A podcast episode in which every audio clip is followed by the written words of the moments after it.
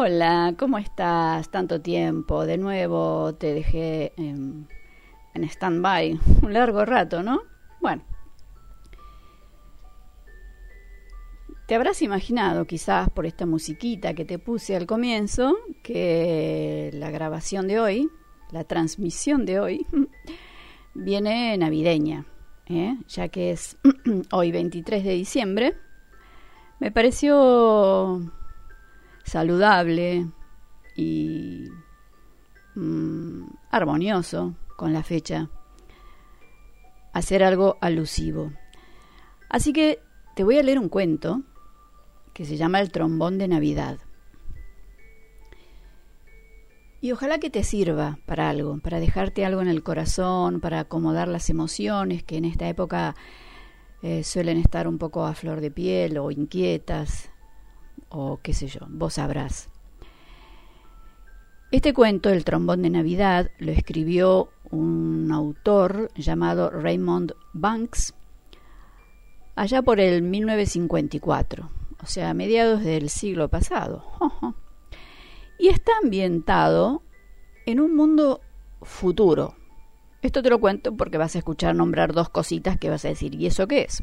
Bueno, una de esas dos cositas es, eh, son unos conos musicales. Habla de unos conos musicales que parece que, según leí por ahí, no lo dice el cuento, eh, fueron traídas por unas criaturas de Venus. Y los conos musicales son unos aparatos, aparatejos o no sé qué cosa, que eh, transmiten o emiten música. Y parece que una música muy linda y que a la gente le gusta.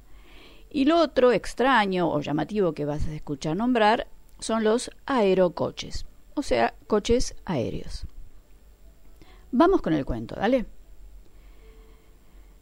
Era Nochebuena y Shorty tenía muchos deseos de tocar algún villancico.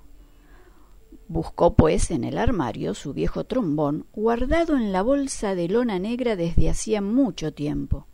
El trombón de Navidad. Y es que, cuando aparecieron los, los dichosos conos musicales, esos que te expliqué recién, a Shorty se le cerraron las puertas y tuvo que buscarse la vida como arreglador de aerocoches, con lo cual apenas tenía tiempo para la música.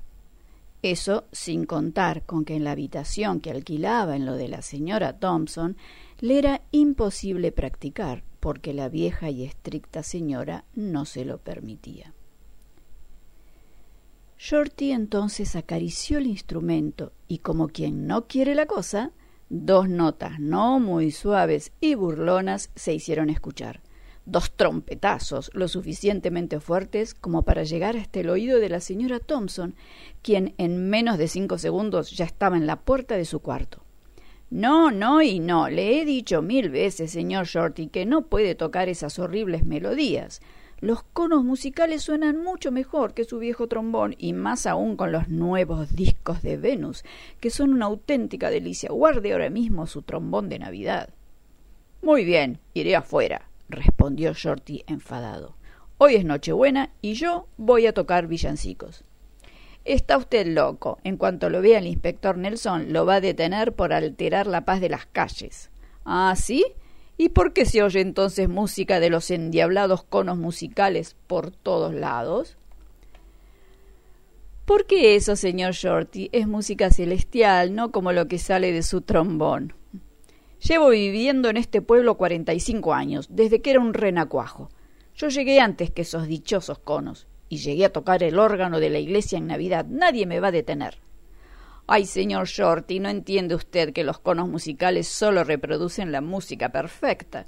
Dudo mucho que pudiera grabar en ellos usted la música del trombón». Eso ya era el colmo. Shorty se puso el abrigo, agarró la bolsa con el trombón y salió del edificio indignado.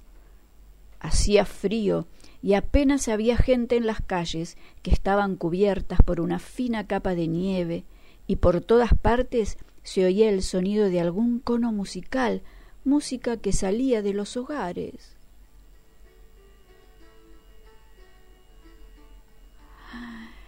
«Esos malditos conos no saben tocar villancicos», murmuró Shorty para sus adentros.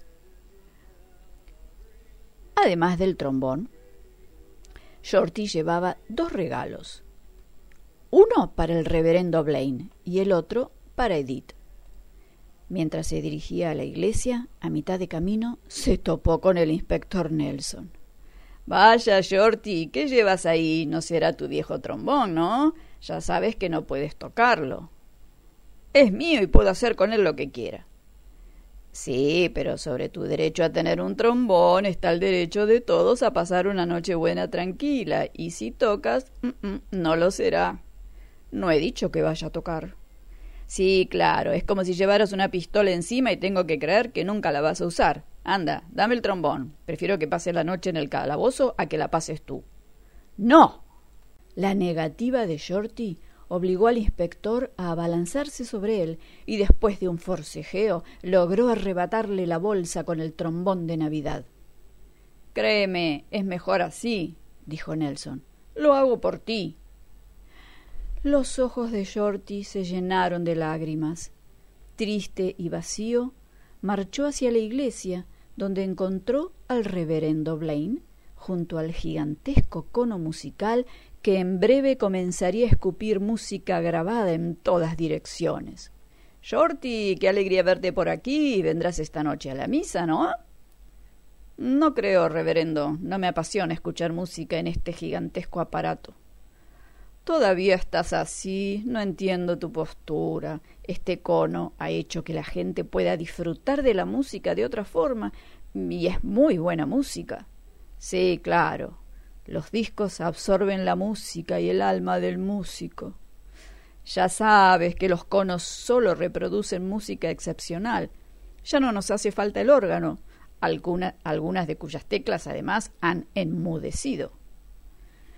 «No me creo que no eche usted de menos la iglesia abarrotada de gente esperando escuchar los primeros acordes del órgano, esa nota equivocada, ese silencio tan humano del músico, ese coro nervioso, con las partituras entre las manos». «Estás equivocado, Shorty», dijo el reverendo. «No se trata de una representación, sino de Cristo. El resto es solo un adorno. Y aquí, en este cono musical, tengo la mejor música de todos los artistas que han cantado a la Navidad. Tú también podrías hacerlo, podrías cantar para el cono». Shorty miró con tristeza cómo el reverendo abría la ventana para que el sonido saliera. «Así todos oirán la música», dijo el reverendo orgulloso. «Bueno, yo le traía un detalle por Navidad, reverendo. Ya me voy». «Ven esta noche», respondió el sacerdote, tomando el paquete que Shorty le entregaba. «Estará Edith, y ya sabes que hasta ella empieza a cansarse de tus rarezas». Shorty se dio media vuelta y salió. A unos pasos de allí, en un bar, se encontró con Edith. La verdad es que estaba muy guapa con su vestido nuevo. «¡Feliz Navidad!», le dijo él, entregándole el regalo que tenía guardado en su bolsillo. «Oh, gracias, Shorty. ¿Vendrás esta noche a la iglesia?». «No creo. Tengo que asaltar la comisaría». «¿Qué?». «El inspector Nelson ha encerrado allí mi trombón». «Ay, ya estás otra vez con lo mismo. ¿Cuándo madurarás y te olvidarás del dichoso trombón? Es parte del pasado. Antes eras músico, ahora eres un arreglador de aerocoches». «No sé qué intentas decir». «Que estoy cansada de esperar, siempre aferrado al pasado. Así que tal vez esta noche me vaya a la iglesia con Del Gentry y en Año Nuevo me vaya de fiesta con él. Es que estoy harta de estar con un amargado arreglador de aerocoches». Shorty golpeó lleno de ira un árbol navideño que allí se erguía. ¡Pah! Un árbol moderno, hecho a prueba de golpes. «Todo avanza, Shorty», dijo Edith. «Y puede que no te guste, pero este árbol, como ves, es mejor que los antiguos. Y los conos musicales hacen mejor música que los viejos instrumentos». Shorty no lo soportó. Agarró el cono musical que tenía más cerca y lo hizo añicos. ¡Ta, pa, pu, pa! Los discos comenzaron a rodar por el suelo. «¡Ay, vamos, Shorty! Ya nunca volverás a tener veinte años», le gritó Edith. Furioso, Shorty salió de allí dando un portazo. ¡Pah! Como había visto que el inspector estaba en el bar, caminó rápidamente hacia la comisaría, en donde solo había un vigilante. Apenas entró, Shorty pudo divisar la caja donde habían guardado su trombón. También vio que en el suelo, junto a la mesa en donde estaba el vigilante, había una botella. Entonces se acercó a este hombre y comenzó a hablarle de un modo muy amable para despistarlo, y en el momento en que el vigilante giró para mirar algo que Shorty engañosamente le señalaba, le dio un buen pap golpecito en la cabeza con la botella. No, no lo mató, solo lo hizo dormir un ratito, una siesta. Sin perder un segundo, buscó las llaves de la caja en el bolsillo del traje del vigilante y recuperó su amado trombón. Entusiasmado y también nervioso, corrió hacia lo más alto de la colina. Desde allí se veía la iglesia con el amplio ventanal abierto y el cono musical apuntando hacia afuera. Sin dudarlo, Shorty sacó su trombón desafiante. Sabía que era la última vez que podría tocarlo. El trombón de Navidad se sentía frío bajo sus guantes, lo mismo que la boquilla sobre los labios. Al quitarse los guantes y tocar el acero de su instrumento musical, las manos de Shorty temblaron de emoción, y ahí nomás sopló con fuerza.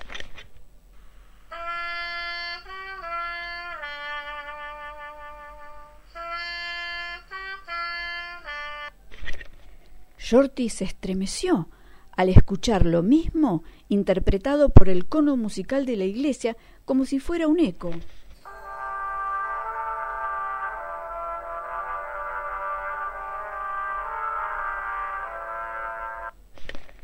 Envalentonado exclamó: «A ver, ¿qué te parece esto, cono?», dijo irónicamente, y volvió a tocar.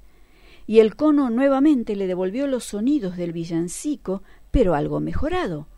Y todos los que andaban cerca se volvieron en dirección a la colina, asombrados de aquel ir y venir de la música, de esas notas de trombón que el cono devolvía embellecidas. A Shorty entonces le pareció que su música no era tan buena.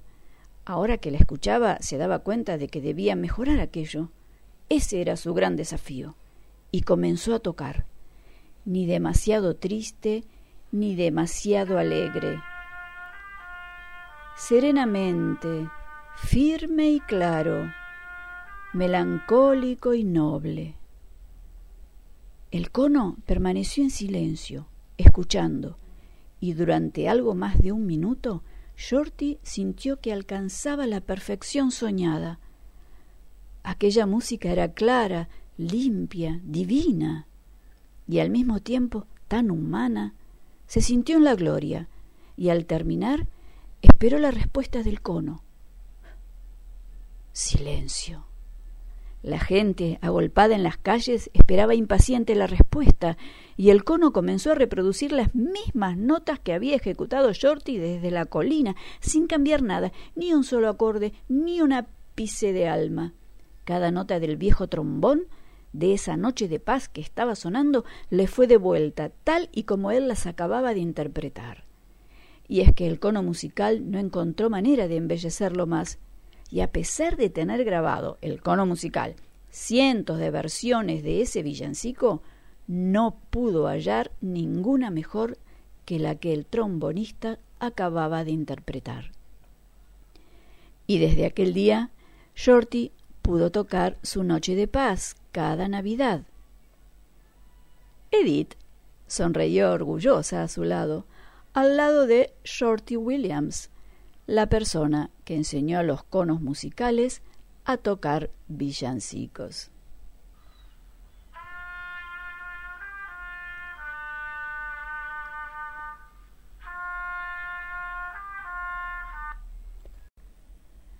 Bueno, y vamos cerrando ya este encuentro navideño, eh, tomando el, lo que este... Este cuento nos relata. Se me ocurre decirte o dejarte como un deseo. Te deseo y me deseo también a mí que encontremos nuestro mejor sonido y que sepamos compartirlo con nuestro mundo más cercano. Luego, los sonidos, viste que el sonido vuela, corre, se expande, no tiene límites, no sabemos hasta dónde puede llegar, pero que podamos empezar con, con el mundo más cercano, con esos con los que convivimos, eh, con, puede ser en una familia, dentro de la misma casa, o con vecinos, el señor o la señora del almacén, el colectivero, en fin, lo que sea. Ese mundo más cotidiano, ese mundo que, que nos es más conocido. Y te voy a dejar con el comienzo de una canción, una canción, un tema muy argentino que forma parte de lo que se llamó o se llama La Navidad Nuestra. Es una composición musical y lírica creada en los años sesenta por un dos dos grandes artistas argentinos, Ariel Ramírez, músico y pianista, y Félix Luna, historiador y poeta. Félix Luna obviamente se ocupó de las letras de La Navidad Nuestra. Eh, si no los conoces, te sugiero que, que busques, que averigües qué hicieron, eh, qué, qué nos dejaron aquí eh, en su paso por este mundo. La Navidad Nuestra fue eh, el lado B de un vinilo que salió, como te dije, en los años mil novecientos sesenta y siete, creo que fue por ahí. Del otro lado tenía lo que se llama la Misa Criolla, que también eh, es una composición de Ariel Ramírez, donde toma eh, partes de la, de la misa católica, como el Kyrie, el Santo, Gloria, y se llama criolla porque hizo una música criolla. Los músicos, los grandes músicos que participaron en, en la grabación y en las primeras interpretaciones en vivo que se hicieron en aquel momento, fueron otros grandes artistas que también, si no los conoces por una cuestión de edad, eh, te sugiero que, que, los, que les des un lugar en tu, en tu memoria, en tu, en tu espacio mental, donde quieras. Fueron Los Fronterizos, un grupo folclórico, hicieron de solistas. Luego Jaime Torres, el gran maestro Jaime Tor- Torres tocando el charango, el charangazo. Domingo Cura, otro grosso en percusión. Y como coro participó la Cantoría de la Basílica del Socorro, dirigida por un sacerdote, el Padre Segade. Eh, yo te sugiero que si no lo conoces esta obra, repito, por una cuestión de edad, búscala. Hoy está todo ahí, en internet tenés todo. La Misa Criolla y La Navidad Nuestra. Yo ahora te voy a dejar escuchando el, la canción, el tema que se llama El Nacimiento, ¿no? Ya que estamos con este asunto ahora, con esta, con este tema del alma, la canción que empieza diciendo: Noche anunciada, noche de amor. Dios ha nacido, pétalo y flor. Todo es silencio y serenidad. Paz a los hombres es Navidad. Y que tengamos paz. Estamos en una época muy convulsionada, pero tratemos de no engancharnos en todas esas cosas que, que nos llevan a enfrentarnos, ¿no? Unos con otros, unas con otras, con otros, con otros. Tratemos de no hacerle el juego a esa... a esa cosa oscura, que, que la luz de esta, de esta Navidad, la energía crística o como quieras llamarla, eh, tenga un espacio importante en nuestro corazón. Chau y bueno, nos vemos la próxima, ¿ok?